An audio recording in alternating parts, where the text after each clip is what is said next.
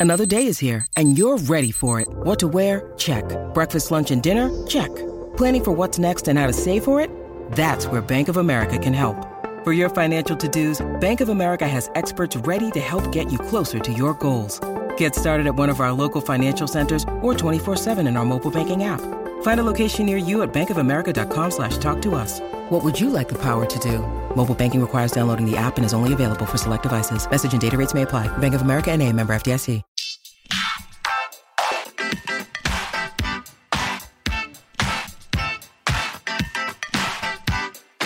Hi, everyone, and thank you for tuning in to the 390th episode of Awards Chatter, the Hollywood Reporters Awards podcast. I'm the host, Scott Feinberg, and my guest today is a comedy writer, actress, and showrunner who was Saturday Night Live's first ever female head writer and second female Weekend Update anchor, before achieving tremendous success with TV series such as 30 Rock and Unbreakable Kimmy Schmidt, films like Baby Mama and Sisters, and even a Broadway musical version of her earlier film, Mean Girls. She has been described by Rolling Stone as the third most important cast member in the history of SNL, behind only John Belushi and Eddie Murphy. By The Guardian as the most influential female comedian working today and the funniest comic of the 21st century.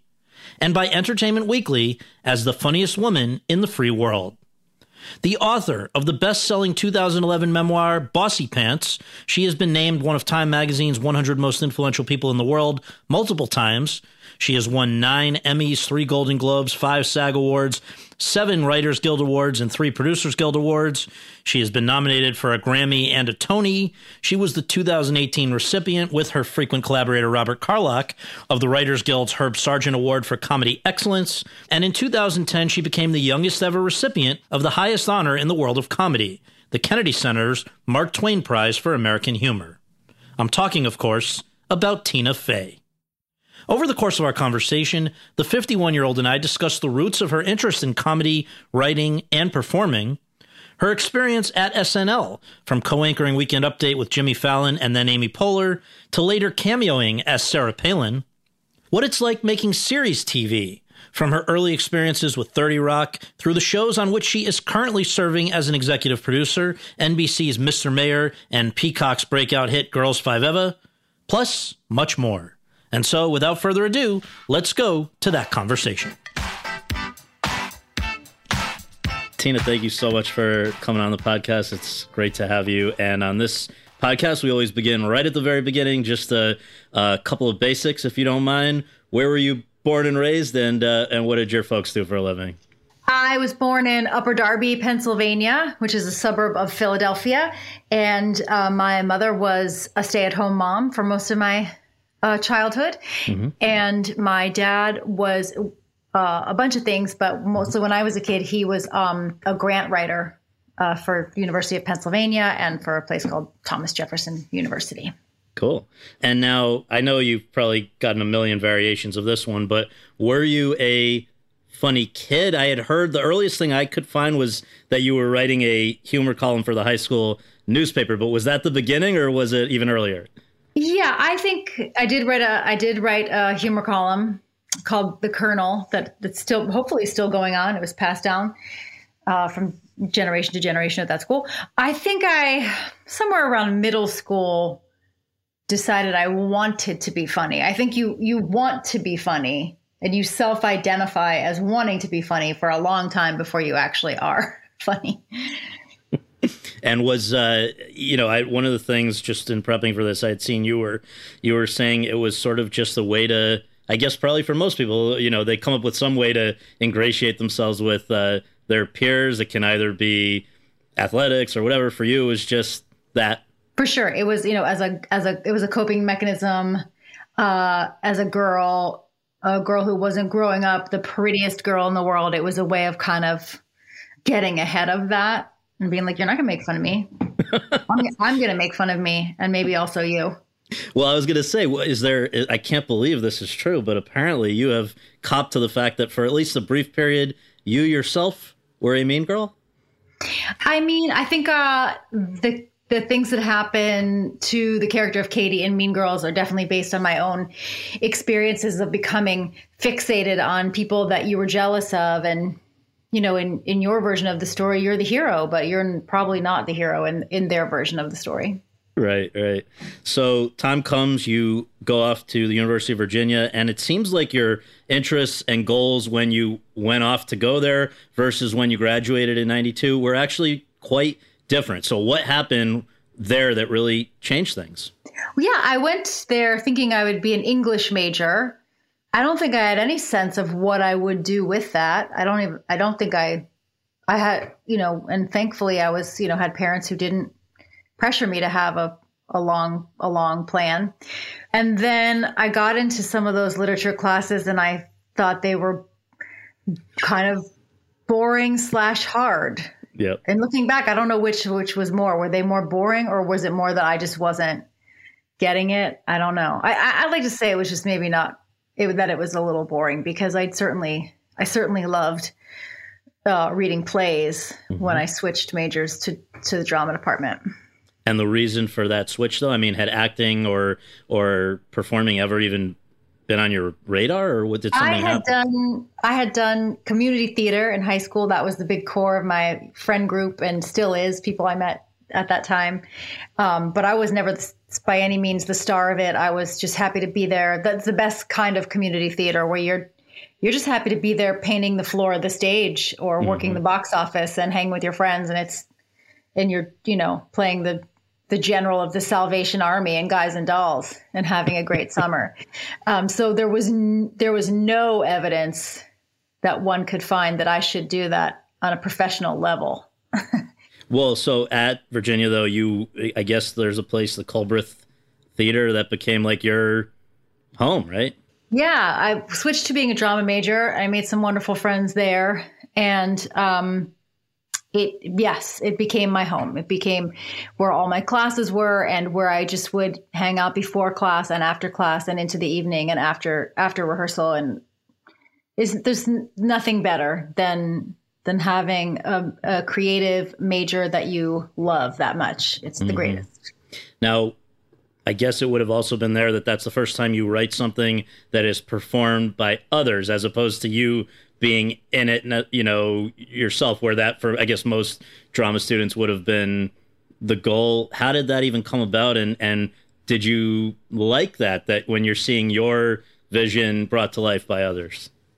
Yeah, that was the. I took some playwriting classes uh, with a teacher named Doug Grissom at UVA, and that was that was the first writing for other people I had done, and and t- I wrote a little one act play and was not in it and saw it from the outside, saw it produced in the in a rudimentary way, and that was a real like eye opener of oh, this is really satisfying to to get laughs for something that you wrote to sit outside it and watch watch actors get laughs with it was uh it was really uh it was a life-changing experience and it, it wasn't that that immediately displaced the desire to perform as well right because i think right through your senior year, you were doing some pretty big parts, right? I mean, I was, yeah, I did play Sally Bowles in Cabaret, and I was.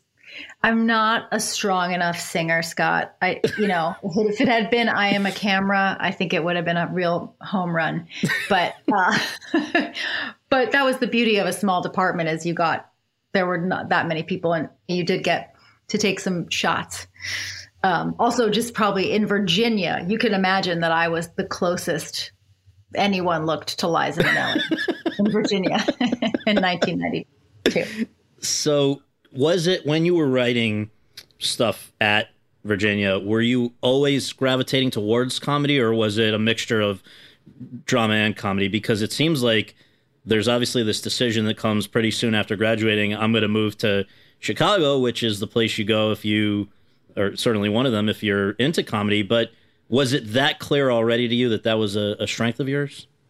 It was definitely clear to me that that's what I wanted to be a part of. I had, you know, grown up watching not only Saturday Night Live and SCTV, but all kinds of great half hour comedy from Lucille Ball to the Dick Van Dyke Show uh, to and the Andy Griffith Show to MASH. You know, I grew up in a, a really fantastic childhood of excellent comedy, all the Norman Lear shows. Mm-hmm. Um, and so I definitely felt like that was where it was at for me. I never, I never once sat down and tried to write a proper drama. Also, I can't break a story to to this day to save my life. well, so Chicago is known for a number of these these places, particularly with improv, obviously, and it seems like you were one of the few people who had a hand in multiple uh, or a foot in multiple, right? Because I guess Farley, Mark, Mike Myers, a few people were involved with both Second City and Improv Olympic. How did that come to be the case for you as well? That you were there for with both? Well, um, when you get there, when you start improvising in Chicago, it's such an addiction to you just go anywhere that says they have either uh, I guess the equivalent of an open mic night where you could just get up and randomly play. We would go all over the city. Friends that I met, my buddy Kevin Riome, my friend Jeff Clampett. Eventually, I met Amy. We, we, would go anywhere, and then we realized, okay, there's two very different schools. You, Second City, you pay to take class there, and then you can try to get a paying job. And Improv Olympic, you could pay to take class, and then kind of more quickly and for with more opportunities get a non-paying job, but an opportunity to be on a team. And and also the styles of improv were very different. One was short form and one was long form. And we should all read Sam Wasson's book mm-hmm. to explain it. Yes. and so you're advancing, I guess, up to the main stage company with Second City, and and you know uh, it's clearly doing well. It seems, but on the other hand, this stuff, I guess, it takes quite a while for that to Uh, if ever to pay a living wage right? So what what else was going on while you're doing improv in chicago? And was the ultimate goal always snl at that point or what was yeah? Yeah i think the ultimate goal was snl for sure. And i was working at the mcgaw ymca in evanston illinois and i worked my shift in the front desk. At first my shift was from 5.30 a.m to 2.30 then i would go home and I guess take a nap, or maybe I was so young. Uh, and then I would go in the evening and take improv from like seven to ten, and you know, if you go out for in that case, in my in that day would have been I would have been going out for a soda afterwards, drink. Um, you know, then you're home at midnight and back up at it. Uh, eventually, I did get promoted to a kind of a nine to five job there that I was terrible at. Um, I was the registrar for the preschool there, and I messed a lot of stuff up. well, meanwhile, at the on the on the comedy side of things, as you referenced a moment ago, you're meeting people who to this day are a big part of your life, not just Amy Poehler, but I believe your husband uh, to be. Husband, yeah, we met at he was the uh, um, piano player at Improv Olympic, and then also went on to play in the Second City ETC and to become a director there as well. Yes. Amazing. And and so to to come back to Amy for a second, I guess the the um, woman who co-founded and owned IO uh, says that she introduced you and Amy in '93. Uh, I wonder, did you guys immediately hit it off? And also, what was inside Vladimir? inside Vladimir was the first improv team that Amy and I were on together at Improv Olympic, and we were the only two women on it with a bunch of really lovely gentlemen, lovely evolved guys. They really were good dudes. Because you don't know, you could get you could get some real meatheads back then. I bet. I bet. Uh, and we did. We all we got along immediately. Um, I think there was just immediate mutual respect. We had been in different. We weren't hadn't been in class together, and I think Charna Halpern, who was running the place at the time, had said to both of us, like, "I'm going to put you with this girl. You're going to love. You're going to love each other." and uh, and and she was right. And do you recall like what it was? It just the fact that there was another female there to bond with or to commiserate with, or was there something actually about your senses of humor that clicked, or something else? I think there was a confidence. And we were not by any means the only women at Improv Olympic. There were a lot of great female improvisers there, but we were the only women on our team. Um, I just think there was. I mean, we were we started at the exact same time. We were confident, or at least successfully portraying ourselves as confident. And we were young feminists, and I think I don't know. I think it just uh, it just always worked. So at one of those places, I'm not sure which, I believe you had a teacher by the name of Adam McKay. Is that correct? Yeah, that would be. Uh, well, he worked both places. Adam Oh, was at Improv Olympic and at Second City uh, in the main stage company there. I'm trying to think. I guess I guess I had class with Adam. I guess he actually was my teacher. Yeah, but mostly he was on a he was in a group, an improv group called the Family. That um, they were uh, what was called the House Team at the time, and it was like Neil Flynn and Ian Roberts and Ali Reza and and Adam, and they were uh wait and oh gosh I'm trying to think of probably I don't want to leave anybody out. Miles Stroth is the other Miles Stroth and Matt Besser was um but they, they so we would go see them all the time because they were just like next level next level improv and yeah so uh, you knew, I guess, Adam well enough that when he goes off and lives the lives the Chicago dream of actually getting hired at SNL, right? Yeah. He he then thought of you. I think I contacted him because so I had when he was after he left the main company at Second City, I went into the main company actually as an under I I understudied Jon Glaser, uh, and Jon who has this impish, fantastic style to his comedy. It was great because because he wasn't like a bro body douche type of guy. Like a woman could understudy his parts because his comedy doesn't come from a very gendered place. Uh, so I was um, Jon Glaser's understudy, and then I eventually got into the company, and then SNL. Lorne and Marci Klein had come to see the show that I was in.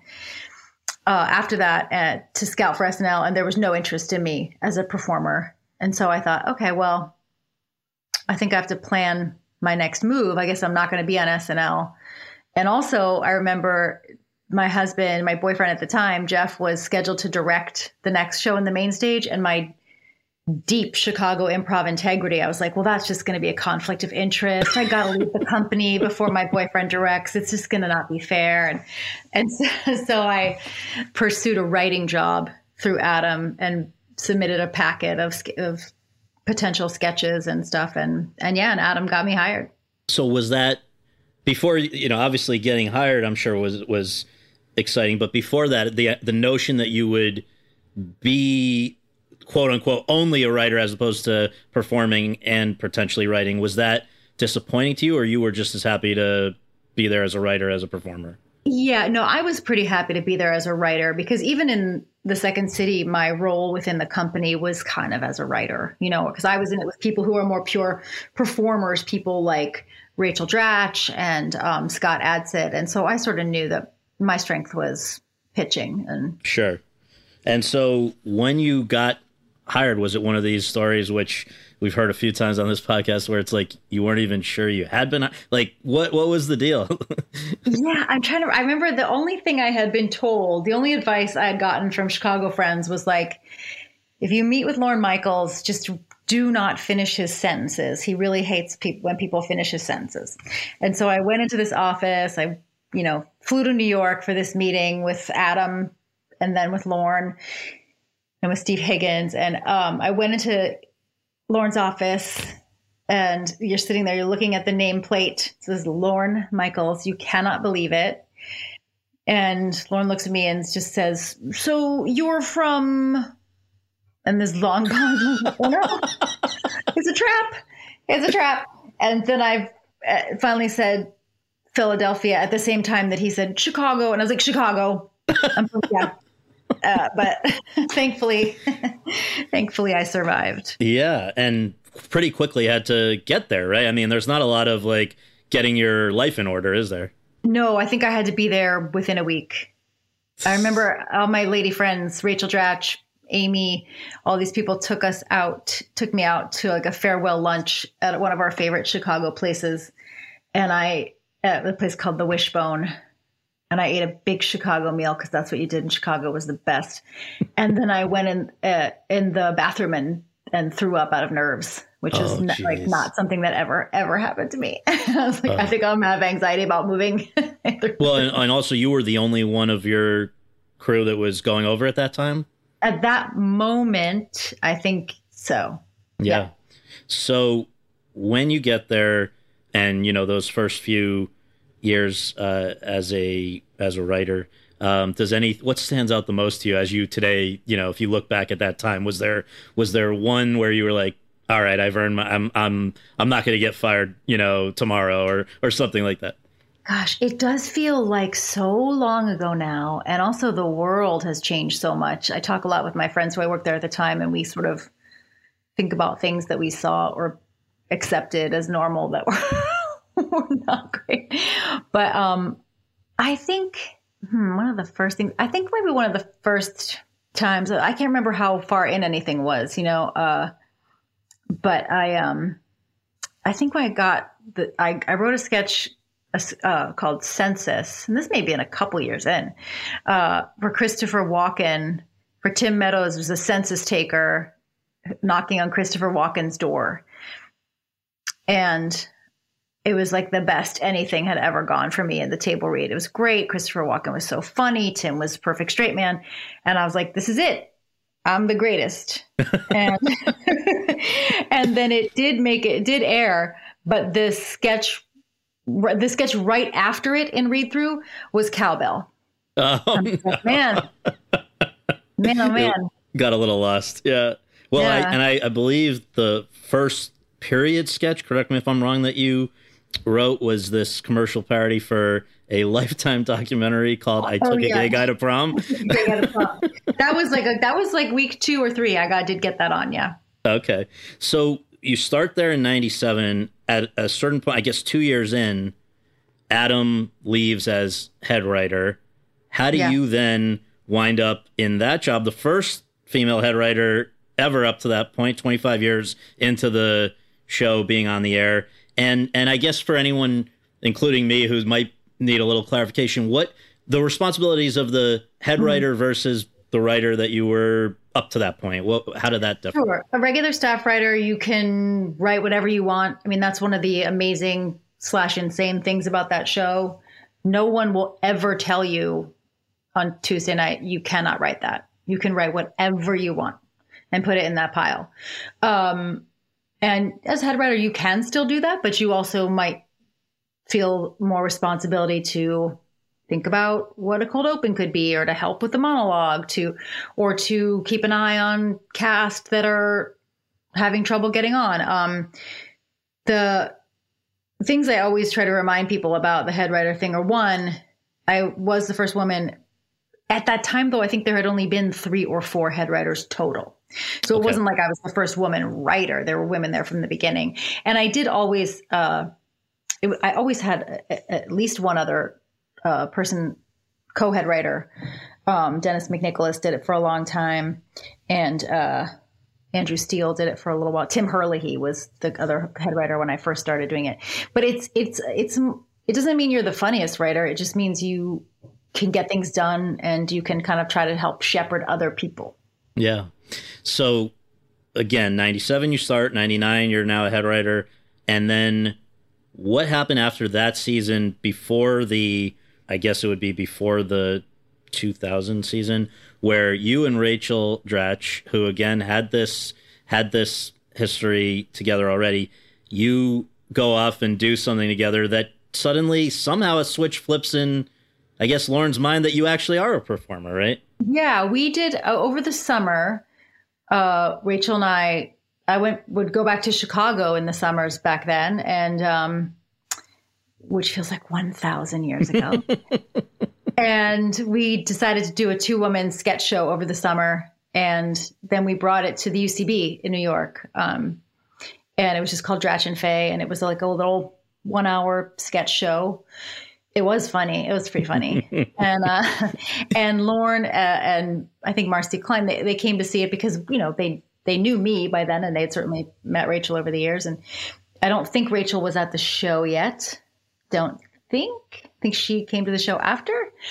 But after seeing that, and also you know, in a very honest late '90s disclosure way, like I moved to New York and I dropped 20 Chicago pounds. Mm-hmm. And then all of a sudden New York was like, oh, maybe. and I just did that not for any reason other than it was that's what people did in the 90s. And, yes. you know, I had money for the first time. I wanted to buy cute clothes, whatever. Right. Fair um, enough. and so I think they saw me differently and, and, uh, there was a vacancy for a weekend update.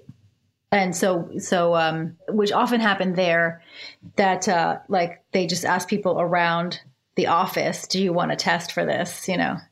Yeah. Um, so like that's how, that's how Conan O'Brien got a TV show. He was just like around. Right. Right. Well, all right. So just again, to keep the chronology in order, it's, uh, 2000 to 2004 when Jimmy Fallon leaves. It's the, the two of you guys. Then, and by the way, the first female co-anchor, right, aside from Jane Curtin, up to that point, was it also in the doing of Weekend Update that you and Robert Carlock began yeah, dealing with each is, other? Yeah. Robert was a successful uh, staff writer on the show for a while at that time, and then when Jimmy and I were assigned to host Weekend Update, Robert got assigned to run Weekend Update, which meant he sort of barely got to write sketches anymore, but he was in charge of of that segment, um, which is a lot of work. And you know, Robert was very good at it and well suited for it because he was smart and understood the news as well as had a lot of integrity about joke structure and you know quality of joke.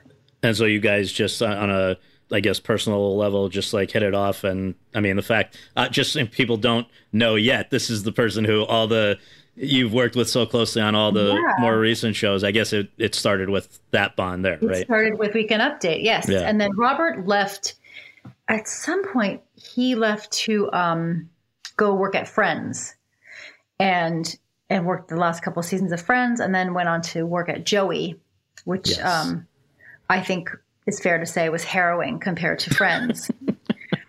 um, right. In terms of like, oh, I mean, there was no there was no better job in TV than Friends. It's like the right. biggest, and, and then, and so about a year into Joey, I guess there only was a year, I called him and said, oh, I'm writing this pilot and you know, I called Robert and I called Mike Schur and I was like, would you guys be willing to come back for the week we shoot the pilot and just kind of help me do punch up and and be around on set for things I can't. And they were like, Schur. You know, Robert, I think his son James was a baby. Uh, I don't think sure wasn't married yet. And um, they came up for a week and then uh, and helped. And then Robert um, has been here since. Yeah, yeah. Um, I think Mike was maybe at the office already, and so he had to go back. And but um, well, so yeah. that that was beginning of 30 Rock in 2006. But before that even happens, where are you? Like, was it a particular personal ambition to also write a film script? Because it seems like during your off seasons with SNL, you would be, I don't know, within your rights to take a break, and yet mm-hmm. it seems like that was not the the plan. That's a good question. I knew, like, I guess I had just had some ambition back then. that, I knew that Lorne had this relationship at Paramount because they had made Wayne's World there and Superstar when I was at SNL, and uh, and I saw this article in the New York Times, a book review about the book Queen Bees and Wannabes, and I was like, well, I think this could be a movie, and so I took it to Lorne, and he immediately had Paramount buy the rights, and and that I wrote that over a summer. I mean, you can write there looking back at SNL compared to 30 Rock, you have so much time at us. like you also everyone's younger and most most people don't have kids yet and you just you have every third week is off. Like it's right. compared to 22 episodes of half hour TV, it's a cakewalk. Yeah. Breeze, yeah. So meanwhile, again, Jimmy leaves in 04 and so from October 04 until you leave in 06, it's you and Amy now doing weekend update. And i guess was that your did you as the as the remaining anchor sort of get to pick who your partner would be? And and then how was it different when she did show up with you? Yes and no. I think it i i did tests with people i think. And i even tested on my own. I think i felt like i was supposed to want to do it myself. Like i i felt like oh you should be ambitious. You should think like a man and be like, now the whole thing's mine.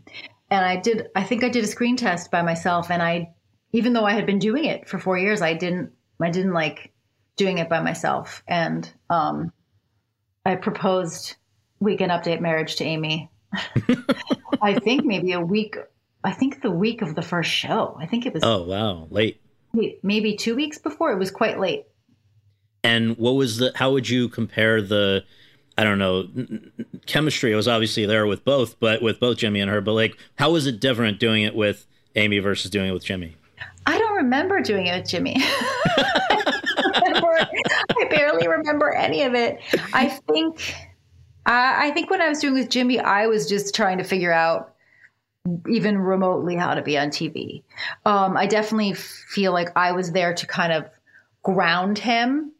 Um, I think Lorne has some thing that he says that like I was there to give him intelligence and he was there to give me like sex appeal or something, which uh. I don't think, I don't think either of us, bless our hearts, is is laying down a lot of sex appeal. But um, we're not like it's not like it's Salma Hayek and like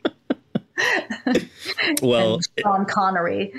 I mean, people obviously obviously enjoy it in in both forms, but I guess what was it? You know, as you've said, there you were reaching out to Mike Schur and Robert about this show in around that time, but whose idea was that? Were you just were you looking to kind of de uh deboard whatever the word might be at that point? Did you know that you wanted to leave SNL, or was that somebody else I. Yeah, I think I was trying to build a lifeboat only because you you can't stay forever unless you're Kenan and you're and you have a pact with the devil to look 28 for right. the rest of your life.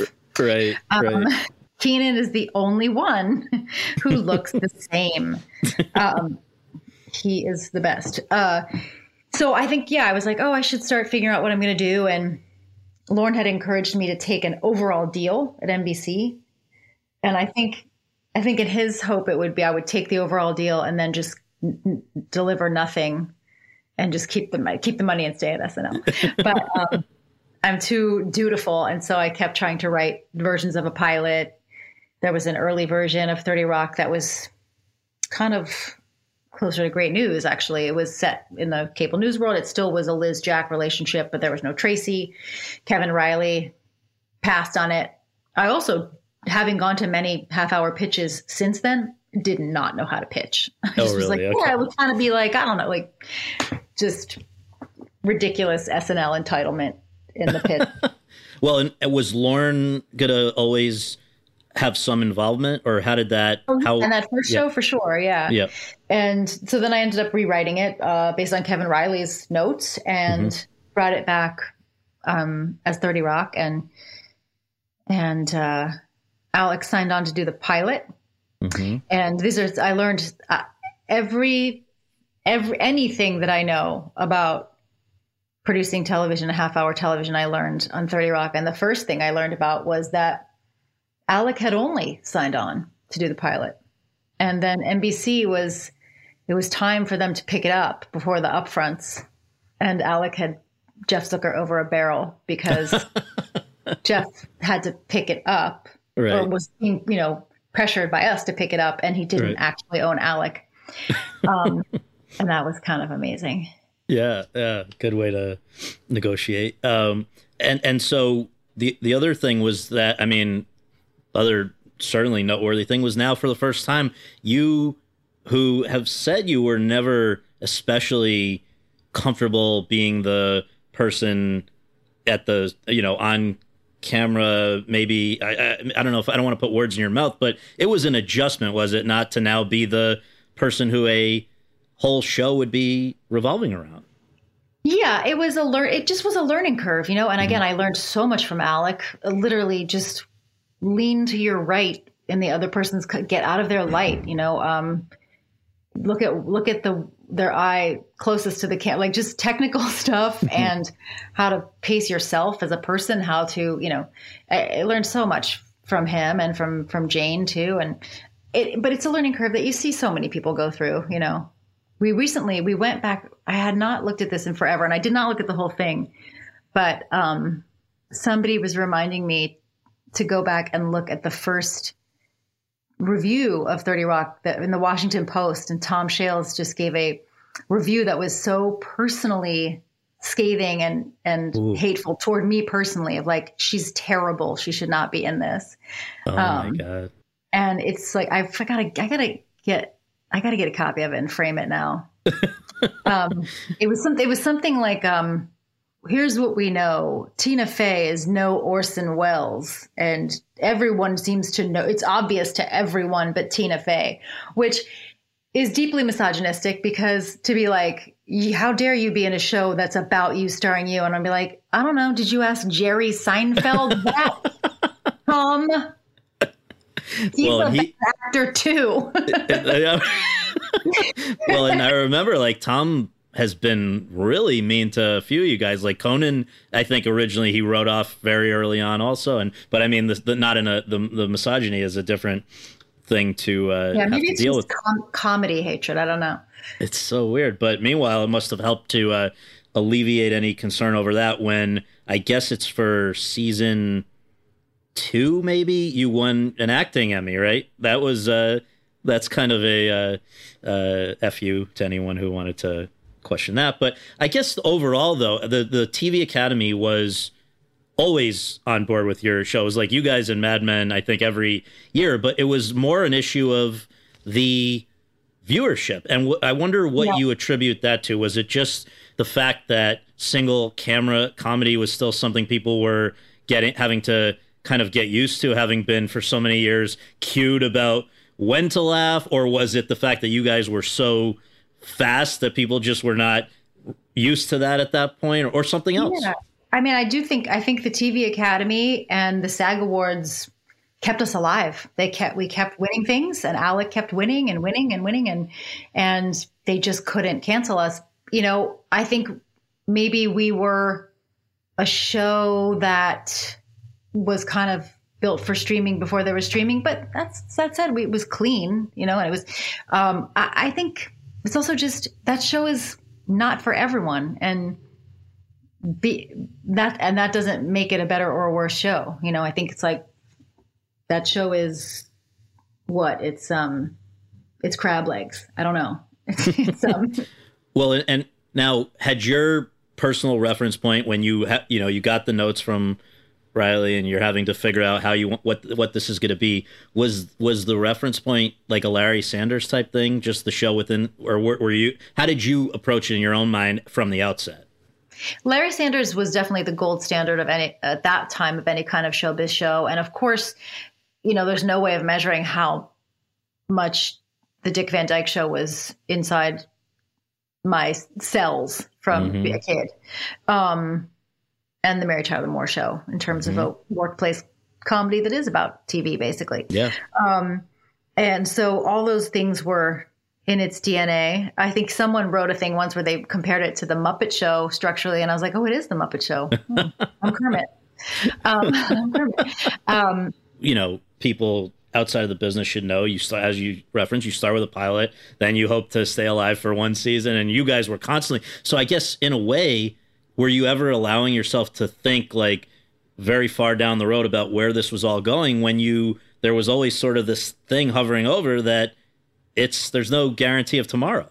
It was definitely especially season one. And then once we won the emmy then we're like oh maybe we'll get more. But season one it was really the attitude of like if we if we just make these the way we want them then we'll we'll have tapes of it it was like, and then we'll have the tapes, and someday, like, we can show our friends the tapes.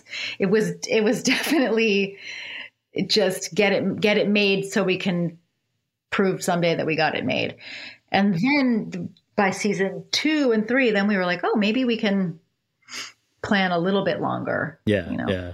So it ended up going from 06 to 13. And in that period, of course, just I've got to at least briefly bring up the fact that I guess this was all in 2008, starting in 2008. There is a selection of Sarah Palin by the late John McCain to be the vice presidential candidate. And, you know, I guess today, in the whatever it is, decade plus since then, we're used to people making cameos, um, you know, regularly on SNL, particularly as politicians. Uh, that wasn't really the case when you started showing up as Sarah Palin. If I if I remember correctly, I mean there'd been some, but I guess I just wonder. I think the first one was you as Palin, and Amy as Hillary. Was that the yeah, first that time? Was the first, that was the first time. Yeah. And it was all in this six week span up to Yeah. the 2008 election. And I think, I don't think people saw it really as a cameo from me because I don't think people realized that I didn't work there anymore. um, or, or also that I pretty much never did sketches when I did work there. Um, it was a weird time because I, I, you know, it didn't have to be me. Like, obviously, Amy could have done it. I mean, it would have bumped because she already did Hillary, so it might have limited that. But like, Kristen Wiig could have done it. Anyone could have done it. But there was just this weird resemblance that people felt like they saw, and and Lorne said it was like that. You know, the outside world cast it. He hadn't. He did not have a choice. Um, and so though the actual you know call though was Lorne saying, "Please do us a favor and come come by." I'm trying. I feel like I was pretty cocky in 2008 because we had won a bunch of prizes, and I think I was probably, you know, hearing that like, oh, people are saying it should be her, and I was probably walking around 30 Rock being like, I don't know if I want to. I'm not an impressionist, and meanwhile, like nobody had called me. Like, bitch, nobody called you. um, and then I think Lorne. It was like the week of the first show, and Lorne called on Thursday or something and said, "Well, just come by."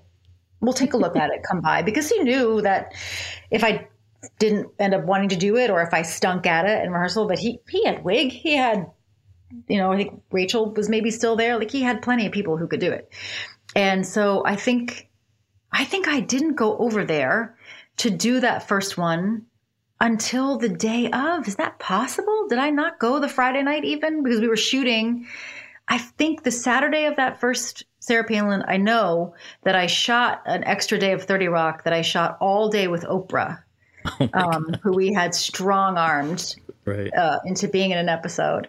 And then I was on the breaks trying to learn the impression, to make up an impression on my breaks. And I've said this before, but I remember Oprah saying to me, like, I think you might be doing too much.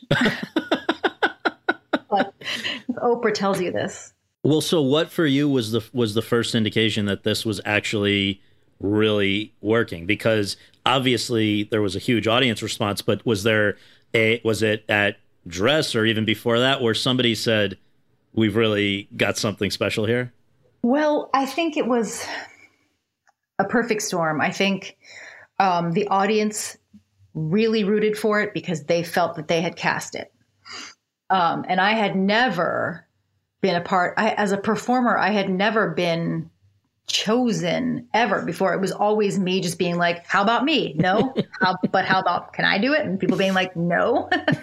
and, and so it was the first time I ever performed anything where the, like, the, the door was open for me and you, that just gets you so far when there's a little bit of goodwill there. Oh my god it's it's just a little easier. Um, and also Seth Meyers and amy uh, and and i think you know amy and i definitely seth i think probably did the bulk of the writing but at those sketches but we like definitely had opinions and made changes and pitched jokes and um you know seth was at the top of his game and it just was um it was our a prayer for Owen Meany moment.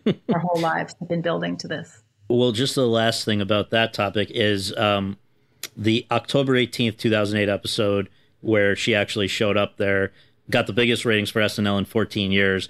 And it's interesting because somehow in, I don't know, in the back of your head, you were able to look at it outside of yourself and know that there were certain things you did and didn't want to happen with her there. Can you just take like what were your what were your concerns?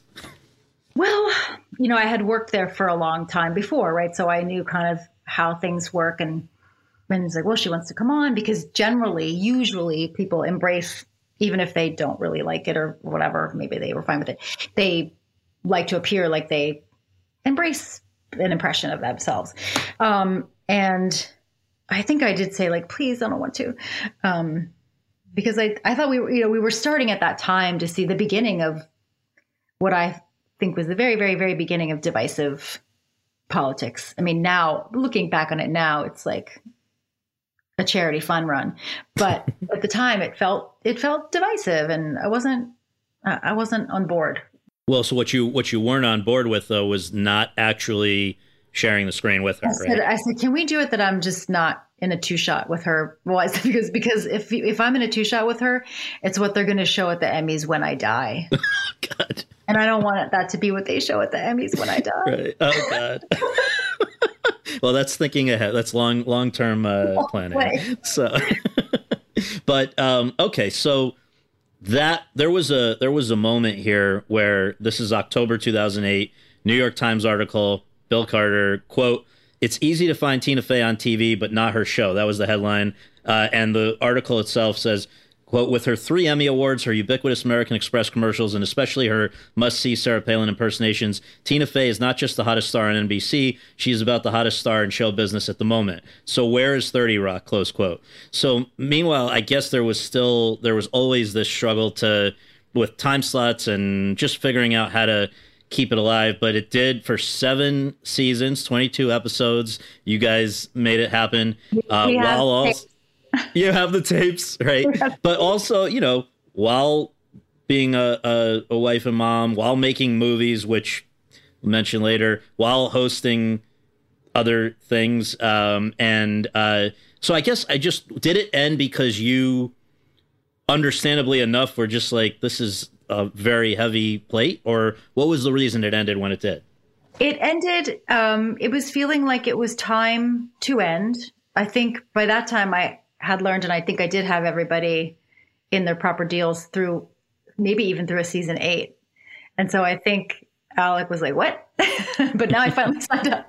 but um, I had had my second daughter during season six, and I was tired. And uh, I and I remember Bob Greenblatt had just taken over, and I thought, well, this is also when new people take over they don't want the old people stuff. And so i i thought let me try to control the landing of this. And so i went to bob and said we would like to do 13 and then be done. And it was a very quick yes because i think he probably maybe he would have canceled it. Anyway but um because it was expensive you know it was shot on film in new york. And the more seasons you go with people everyone's fees go up and Yep.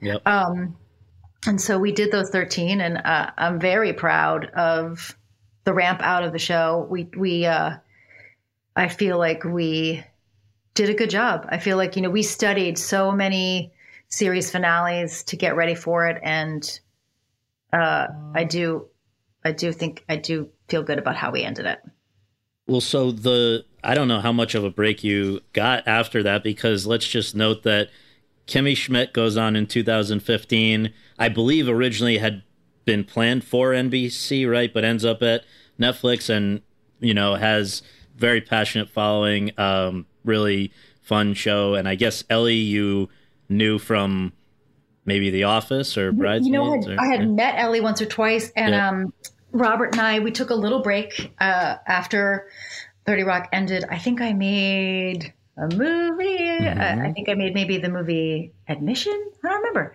Mm-hmm. Um, and then we were sitting in our little tiny office, our new office, and thinking about what we were going to do next. And Richard Weitz, our agent, said, "Would you ever develop for Ellie Kemper?" And that was the first person that we were like, "Oh yes, I like that idea." She's so beautiful, intelligent, and funny, and she's also just a, a lovely person. Um, and so we started developing with her in mind, and that's where the Kimmy Schmidt idea came from. And it was an it was originally an order of thirteen for NBC, and the original pilot was very dark. Wouldn't have seemed dark at all for streaming, but it was much Right. too dark for NBC. more darker than a darker than a girl being kept in an underground bunker by a cult leader. It was that was still what happened to her, but just Yeah. the, the way we portrayed the Reverend and the moods, the you know Okay. parts of it I still really like and I think Yeah. could have survived on Netflix. But we changed things in the pilot, but and then we were shooting we were on shooting episode twelve or thirteen when we started to get the sense that NBC didn't was gonna burn it. You know, I mm-hmm. think it was like, we'll put it on after America's Got Talent in the summer. Can you imagine? Can you imagine Titus after America's Got Talent? Aye, aye. Well, I I think it it seems to have worked out in a nice way, and I want to give a shout out to your husband because I think that's still the best theme song of a show that I, I can still never get it out of my head. And he also did Thirty Rock's theme, right? And and then of course all the stuff. The theme, that, the theme for yeah. Thirty Rock, the theme for Kimmy Schmidt, the theme for Kimmy Schmidt was not even nominated That's for ridiculous. theme song Emmy, which I don't know, guys. Yeah, I no, can't. it's crazy. I remember. But, um, it was, yeah, it's the greatest theme song of the last twenty years for Yeah. sure. yeah, Um, and he's, uh, you know, at it again now with uh, Girls5eva. I just saw an LA Times article today that says taking the 31 songs of season one of Girls5eva and ranking them. And I was like, by the way, did you realize that there were 31 that's unbelievable. songs or song pieces in eight episodes of Uh, well, I mean, you you're you bring up the that transition perfectly because I want to now say, you know, March 2020, we all go into pandemic lockdown essentially, but for most of us that involved, you know, sitting in our pajamas and ordering food, and yet in the time since the pandemic, I believe that this is a complete list. You have done the following. You did Soul and or finished up Soul and the prequel now. You filmed the 30 Rock reunion special, which was on Zoom in July. You began developing the film adaptation of Mean Girls, uh, the musical. So we'll have that at some point. You Yeah. worked on, I guess, parts of season one and now parts of season two for NBC's uh, show Mr. Mayor with Ted Yeah. Danson and Holly Hunter. And uh, and now, of course, Girls5eva, which again is well. Also, I don't want to leave out. I guess there's an upcoming Netflix animated series uh, Yes, called Mulligan, Mulligan. and it's just like I don't know where you found the time to to do all of this, but Girls5eva is the thing that everybody's talking about this week because it started last week, uh, dropped on Peacock, and so I want to, I guess, start by saying what at this point when you I don't think you have to prove anything to anybody. Why are you? Why do you work? Why do you push this hard still? And particularly though with Girls5eva, how did that come out of this period? Well, Meredith Scardino was a writer for the entire duration of Unbreakable Kimmy Schmidt, and she's a fantastically funny writer. And she brought Robert and me and Jeff this idea for Girls5eva as Kimmy Schmidt was winding down. And I said, absolutely, because um, it felt really fertile from the beginning. And then, you know, Meredith, this was the first time that, you know, I didn't have to be in the writer's room, but I could just read outlines and give thoughts and read scripts and give pitches if I had them or just, you know, uh, and oh my gosh, what a treat to have these great scripts come back that I didn't have to stay up till two in the morning personally for. Um, but I was very hands on with it in that I felt um, was really important to me to get her the best cast that we could. And it was kind of harrowing to do so in the pandemic. But I think in some ways, the pandemic helped us because we just got lucky that you know Busy Philipps had moved to New York. Paula Pell was moving back east, um, and we also shot the whole eight episodes during the pandemic. And so I was you know going out to Queens in full um, you know mask, face shield, yeah, yeah. trying to help Meredith out because she was there every day. It we I think everyone was just excited to be working, um, and NBC spent a fortune testing everybody and keeping everybody safe. Um, which I thought was particularly generous because they could have just said like, okay, we're going to test all the law and orders and everyone else is fired because they don't know they don't know if this is going to work and it's cost the same to test the people on the show that might not work. Well, was it your idea also? I believe Sara Bareilles to Yeah, star in it. Yeah, I will say yes. I, I that I feel like that main cast was um uh, uh, I will I will take some some credit for yeah.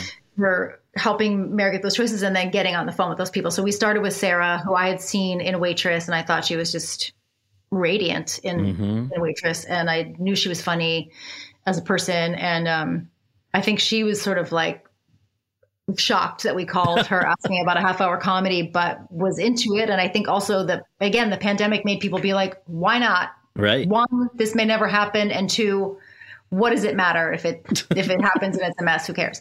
Right. And so then we started with yes, we started with Sarah, and then I said, you know, I was in a movie once with Renee Goldsberry, and I know that she's really funny, and people don't know that she's that funny, so we like took a shot there. And then Busy and Paula, I've known, I mean, I've known Paula for thirty years. Well, just if anyone doesn't know the the context, I mean, so obviously Renee and Sarah, we all know can sing amazingly. Um, but the the premise here, which first of all, let's also say 100% on Rotten Tomatoes doesn't happen every day with dozens Woo! of reviews in, but um, just this 90s girl group that had their one hit, disappeared into regular life mm-hmm. obscurity, and now have a, a, chance at a new life.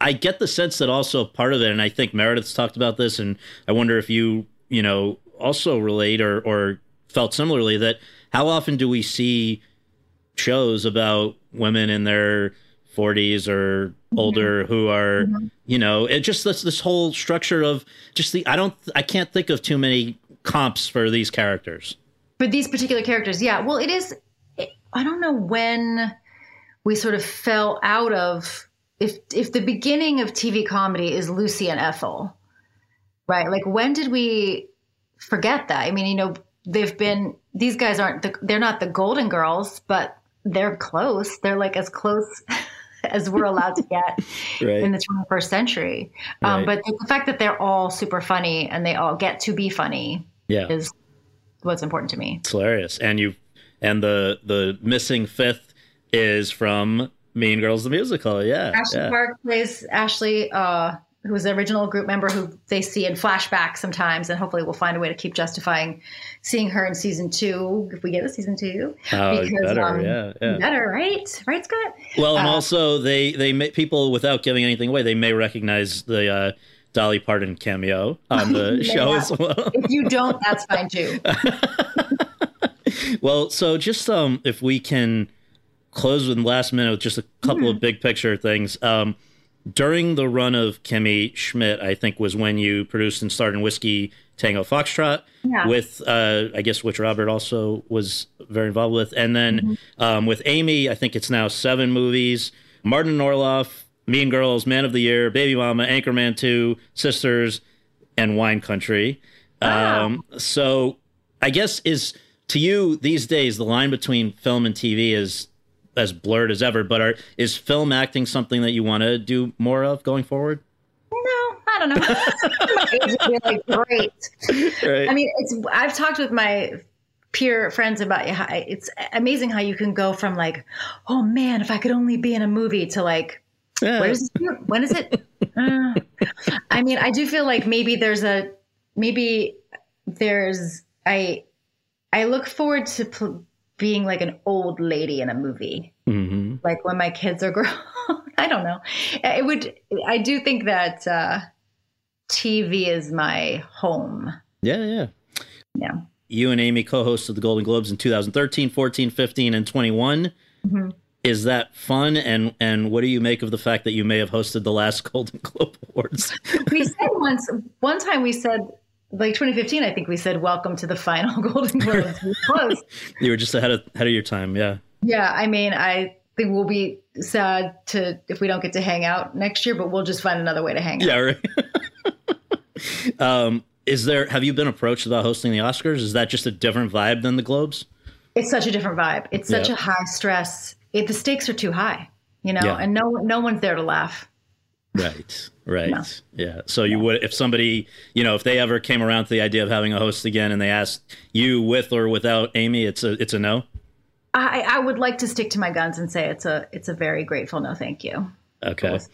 And then I guess just finally, you know, we've talked about in in an hour here how uh, just amazing amount of stuff you've accomplished already. Is there anything in your mind that is still specifically on the to do list, or is it just kind of keep the keep the train rolling at this level? keep the train rolling. I'd like to write a play sometime, just like a, a poor man's Neil Simon, just try to write a comedy play. And I have some specific projects, film or TV, that I, I do want to get to. But I feel like if I name those, then it'll be like, where are they? yeah, every future interview will be that. Yeah. Well, I can't thank you enough for doing this. Thank you. Really appreciate it. And thank congrats you, on Girls5eva. It's great. Thank you so much. Everybody get Peacock.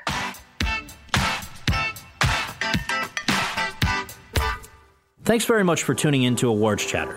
We really appreciate you taking the time to do that and would really appreciate you taking a minute more to subscribe to our podcast on iTunes or your podcast app and to leave us a rating as well. If you have any questions, comments, or concerns, you can reach me via Twitter at twitter.com slash Scott Feinberg.